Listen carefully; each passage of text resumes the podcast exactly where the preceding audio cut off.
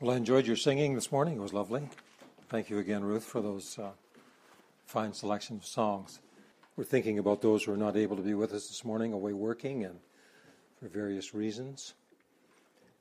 So we ask a very special presence of the Lord with them this morning. They'll be thinking about us, right? Some of them are traveling and vacationing in all parts of the world. Some, some of them are away for educational purposes. Some of them are just away for working purposes. So we think of them this morning. Now, last Sunday morning, we I ended with a kind of a phrase, and I'm going to go back and repeat that with you this morning. And the idea that we were talking about last Sunday morning was, in terms of the government of God and the kingdom of God, is that there are times when there are certain things that we're called upon to do. Certain things that we're called upon to do that only we can do, no one can do them for us. We must do them. Then, when we do those things that we can do, that are pleasing to the Lord and that are at His um, at His direction, then He does those things that we can't do. And the Bible is complete and filled with examples of this very truth. And until we do the thing that He calls upon us to do, then we do not see His intervention. We do not see his works. We do not see a manifestation of his power. But when we do those things that he requires us to do, we are yielding to his government, yielding to his authority by doing this step by step. It's, it starts off with uh, doing the thing that we know that we should do. A lot of times in life, we find ourselves in circumstances where we're not able to do certain things on our own behalf. For example, if someone is um, if someone is held under the power of an addiction. If someone's living in the power of an addiction, it could be a sinful it could be a sinful lifestyle or it could be an addiction of some kind. I don't want to be overly specific on that. I think you understand what I'm talking about. And people say, well, I can't free myself. I've tried and I can't free myself and I'm in a bondage and I can't extricate myself from the bondage that I'm in. I identify with Israel living down in Egypt in bondage and unable to leave and crying out to God for deliverance, but no deliverance came. Eventually it would come.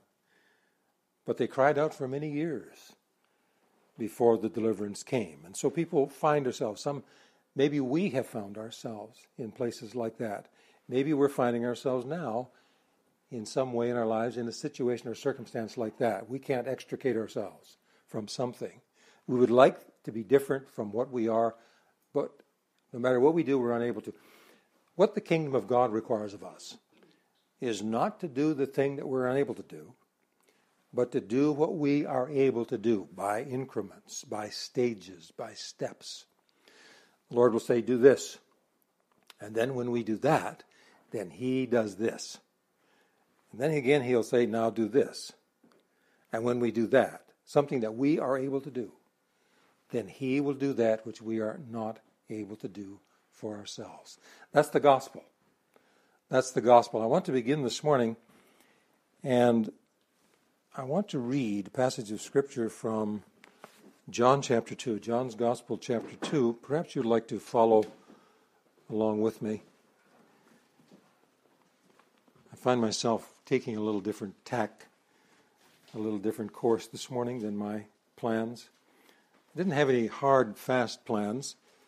Uh, this morning, we just want to do what is right. That's what we want to do. We want to do what is right. So that's our, that's our goal. That's our objective in our prayer this morning. I'm reading a very familiar passage that involves Jesus attending a wedding in Cana of Galilee. We've read this many times. I want to, come, I want to begin at verse 5. When there is um, when it is known that there is a lack of wine for those who are attending the wedding. And the mother of Jesus comes to him and tells him this, and he has an answer for her that has perplexed us and many for many years. Uh, but I want to come after that, right after that to verse 5. His mother said to the servants, after she had had a conversation with Jesus, her son, this is what she said to the servants. She said, Whatever he says to you, do it. So the mother of Jesus, Mary, is saying basically at this moment in time, I don't know what he's going to say to you. I don't know what he's going to say to you. But whatever you hear him say to you, do it. Not just do something, but do it. And it comes to me this morning that this is where we are. And this is where we are today, this morning. And it would be as if the Spirit of God, not just as if, but the Spirit of God is saying to us this morning, whatever He says to you, do it. And we need to separate those two words do it. Precisely it. Not something else, not partially it, not a part of it, not half of it, not more than it, but just do it. Whatever He says to you, do it. Now, if we say, but the Lord never speaks to me, yes, He does. He absolutely does. There is not one of us here this morning that can say honestly that we do not know what is right for us to do that's sitting out right in front of us. That we have an understanding between that which is right and that which is not right. That which is right, we have an understanding and a comprehension and a clarity of it because the Lord has given that to us. Now, we, know, we might not know everything, and there may be a lot of questions that we have, but we know something. And the idea now, to come back to the text, is whatever he says to you, do it. Do it. Now there were set there six water pots of stone. These were quite large. Says, according to the manner of purification of the Jews, containing 20 or 30 gallons apiece. Jesus said to them, Fill the water pots with water. Oh, here it is. Whatever he says to you, do it, right? So he said this. This is these are his words. Fill the water pots. That means all six of them. It doesn't mean five of them. It means six of them. It means fill them. It doesn't mean put a little bit in them. It means fill them. So he said, fill the, the water pot, uh, the water pots with water. Now listen. This is what they did. It says, and they filled them up to the brim. They did it. They did exactly what he said. Now, how many times have we read this and or heard this passage read? Dozens, hundreds. We're not reading it this morning because we have not read it before. We're reading it together this morning because of the message and the Word of God that is contained and how that He would apply it to us today in this moment in time to us as an individual where we find ourselves. Because there's spiritual parallels and truth in here that applies to us this morning. We want to see the power of God.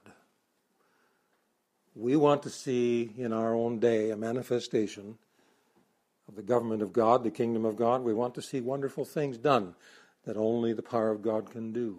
We want to see those things. We're full of thanksgiving for all the things that we do have and see.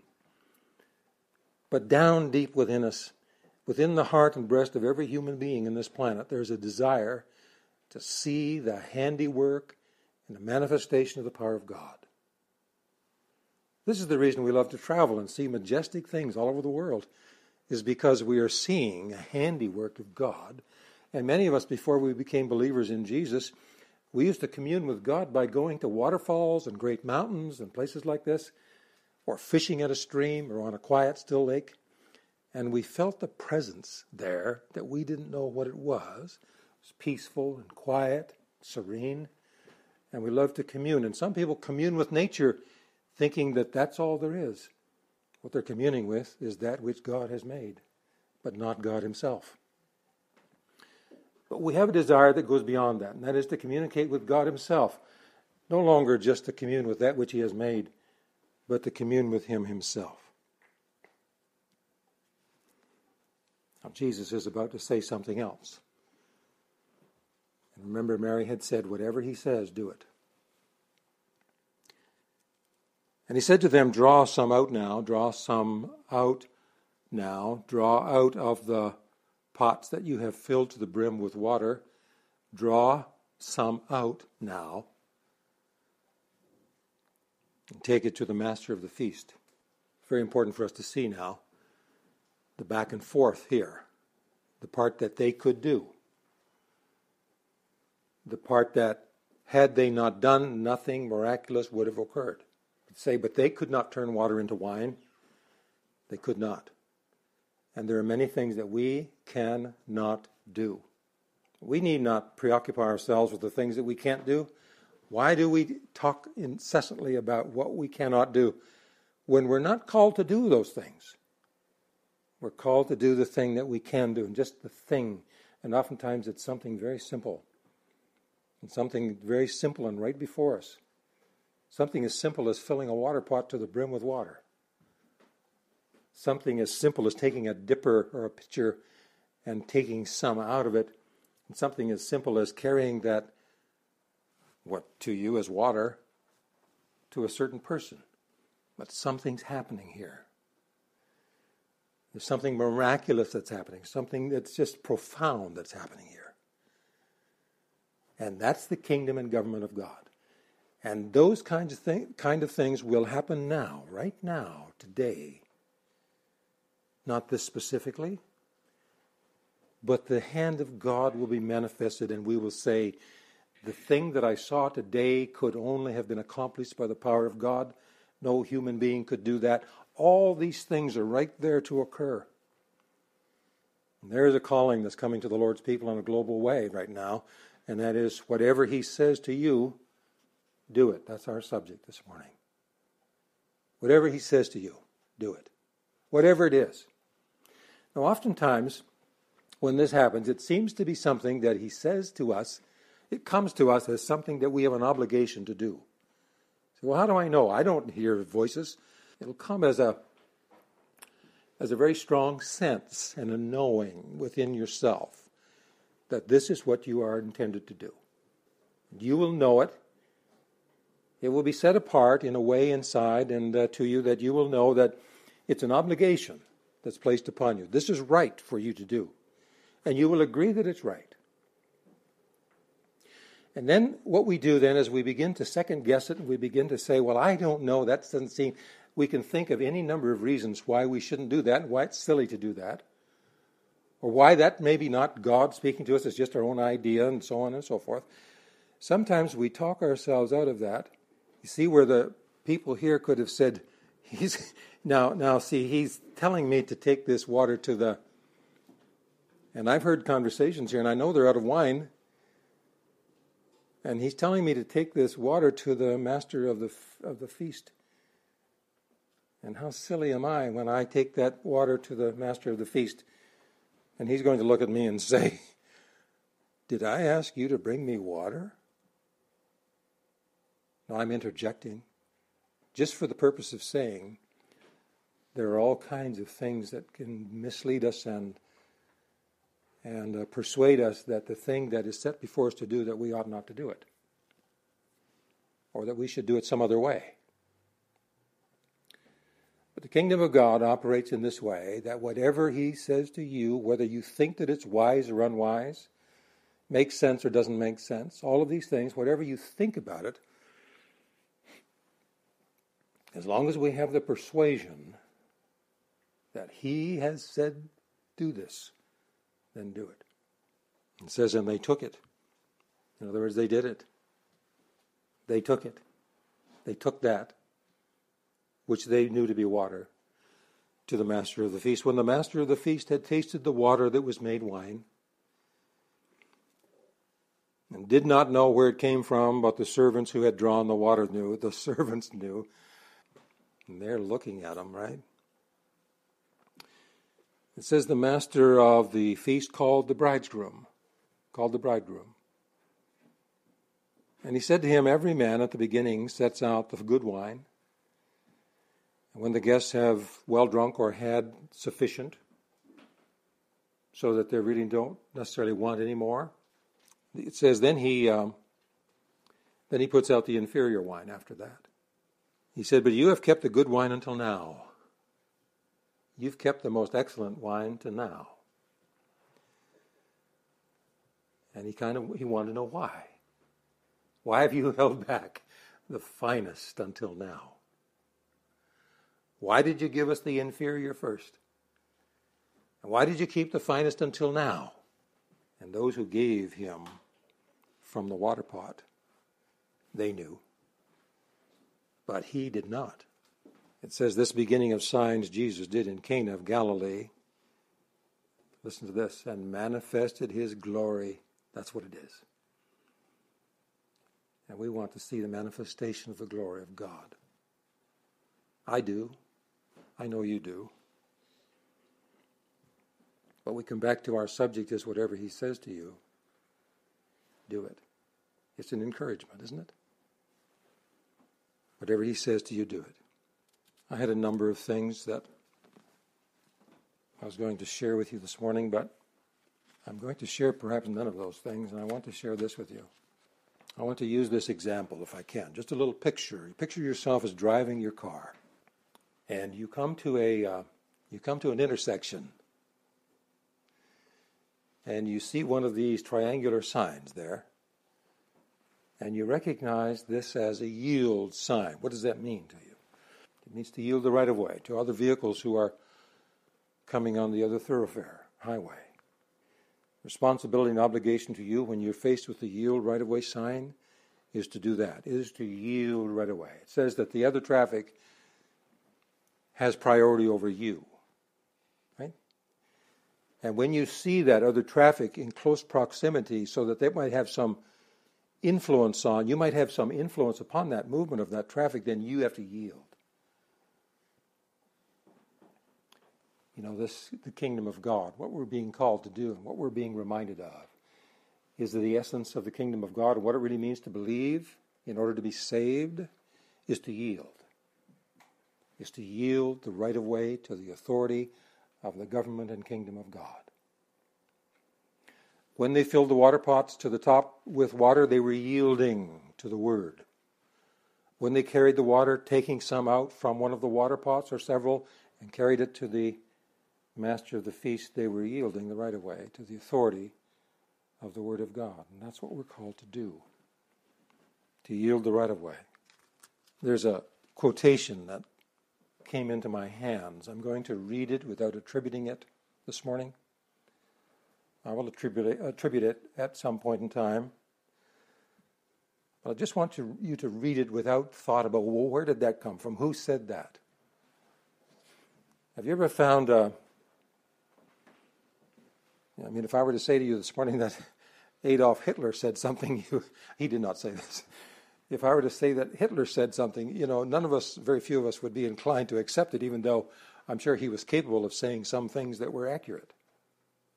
So we have a tendency to then, if we are not accepting the source, we do not accept what comes from that source. I just want to ask you to think about the words.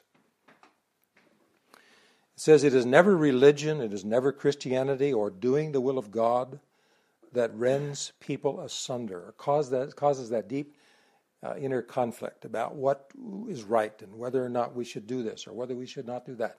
It is never religion, never Christianity or doing the will of God that rends people asunder, but the conflict that precedes the full surrender of one's life.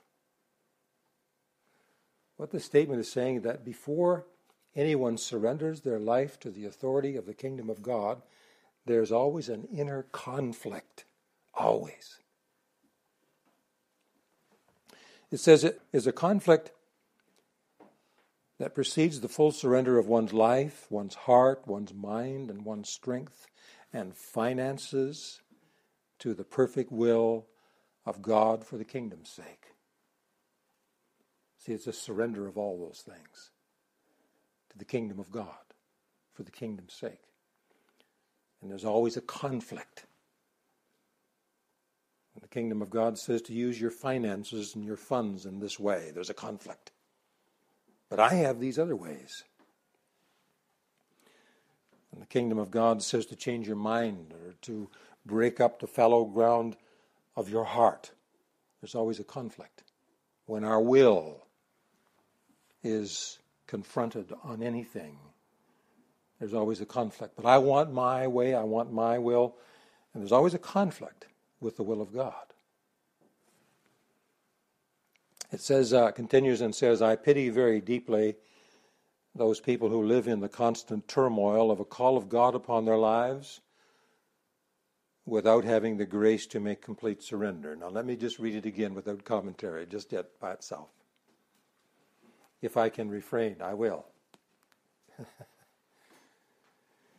it is never religion, never Christianity, or doing the will of God that rends people asunder, but the conflict that precedes the full surrender of one's life, heart, mind, strength, and finances to the perfect will of God for the kingdom's sake. I pity very deeply those people who live in the constant turmoil of a call of God upon their lives without having the grace to make complete surrender. And included in this statement is the idea, and I believe it's absolutely true, that no one ever has followed the perfect will of God for their lives and no one ever will follow the complete will of God for their lives without a complete surrender of all of these things. It's impossible otherwise. And we say, why do we not see the things now that we read about in the Scripture? Why do we not see them? Has God changed his mind on these things? Not one bit. It required complete surrender of the apostles. Do we think that Peter, Paul, and all the apostles did not completely surrender? We, the, the scripture tells us that they did. And they continued to do it. And there were times when there was a conflict within them. And to resolve the conflict, they needed to surrender and to yield and submit again to the will of God completely in everything. Doing things that to them made no sense doing things that offended their religious ideology that they had held and been taught from the time they were small children. My ways, when God said my ways are not men's ways, and we've been taught by men's ways, there's going to be a conflict between what God tells us to do and what men tell us to do. It's impossible there would not be. What do we do? Let me come to a conclusion. I want to offer you a couple of a couple of things, and then we're going to close. One is that, uh, as we know, nature, let me just start this, you can finish it. Nature abhors a vacuum. Right? Nature abhors a vacuum. So, in other words, if we establish in nature in a vacuum, which means something in emptiness, void, empty. Vacuum suggests the idea that void of empty of everything. It's empty. And nature abhors that to the point of view that there will always be something will try to invade that vacuum. Something will try to gain entrance into that vacuum.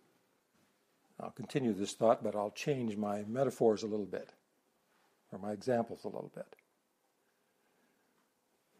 When the sun sets, when the sun sets in the evening,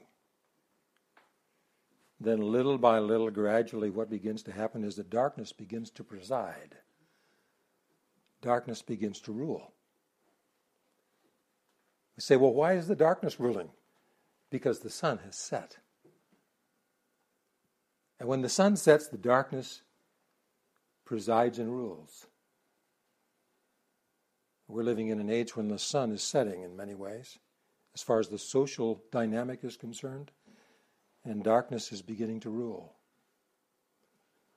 If the Lord wills, next week I'll bring you an example from Exodus of the angel of the Lord. As the children of Israel were at the river, the Red Sea, and about to cross, and how the angel of the Lord who led them there changed his position from leading them to going to behind them. And the pursuing, let's just talk about this, and the pursuing Egyptian military and Pharaoh who were pursuing them then the presence, the manifestation of the presence of God took up residence behind the children of Israel and in front of the pursuing Egyptian army and manifested as darkness to the Egyptian army. All they could see is darkness, darkness, darkness, a deep darkness, and were not able to move. But to the children of Israel, it was a wonderful light That's what's happening now. That's what's beginning to happen now. We'll talk about more. That's not my subject this morning, but I find it irresistible. This is what I want to say that when the sun sets, darkness begins to preside, and when truth is rejected, error begins to preside and to rule. And all that is required for error to rule and preside is truth to be rejected and denied. And that's what's happened. That is happening now. And that must be understood. Because when the sun sets and darkness rules the next morning, lo and behold, there's the rising of the sun again. And as the sun rises little by little, in direct proportion, the darkness recedes and submits and surrenders to the light of the new day. We ask the Lord for the light of a new day, spiritually speaking, for us. So we can see souls saved and lives reclaimed for the kingdom of God before the end comes. I want to close with this thought. Since nature abhors a vacuum, and that when truth is rejected, darkness will preside, it wasn't long into the history of the New Testament church that error began to, truth began to be rejected. And error began to, and darkness began to uh, rule. And in that period of time, there came into the world and manifested into the world a whole new religious system and ideology. And what this new religious system and new, new religious ideology and so called revelation was one of submission, submit, submission, the very truth that was being ignored and rejected by the New Testament church, by the Christian churches. The idea that what is incumbent upon us is a surrender to the kingdom of God began to be laid aside. It believing became something different from submitting to the authority of God. It never is, never has intended to be.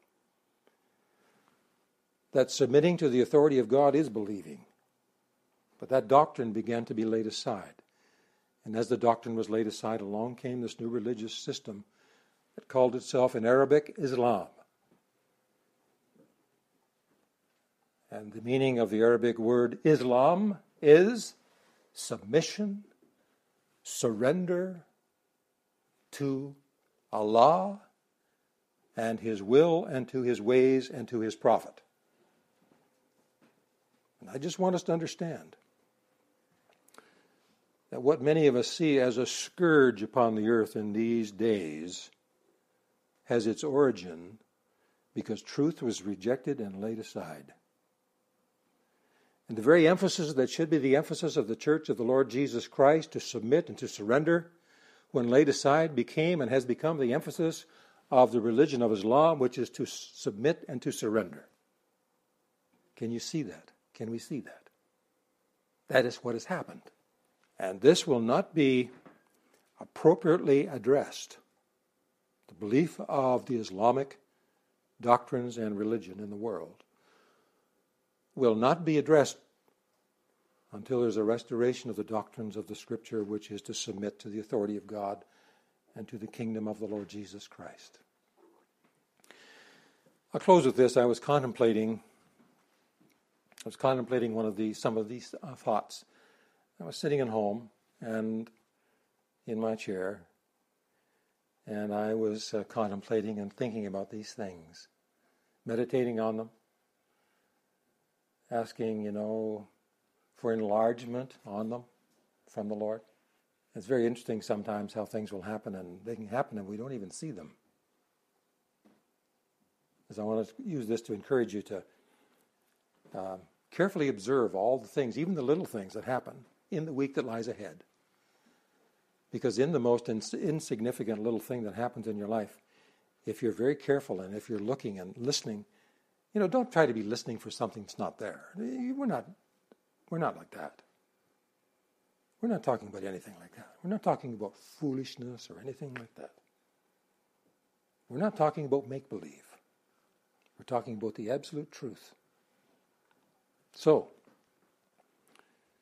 it's contemplating the idea that do this, and this will be done for you. That's when the phrase first came. You know, do you do this, and then this will be done for you. You do what you can do, and then the thing that you cannot do on your own behalf will be done for you. And my little dog, I'm going to call her my little dog now this morning because in many ways she is. little Tessie, who is past 16 years old, and she has loved us from the very first moments. And um, she has slept with us on our bed from the time she came to our home.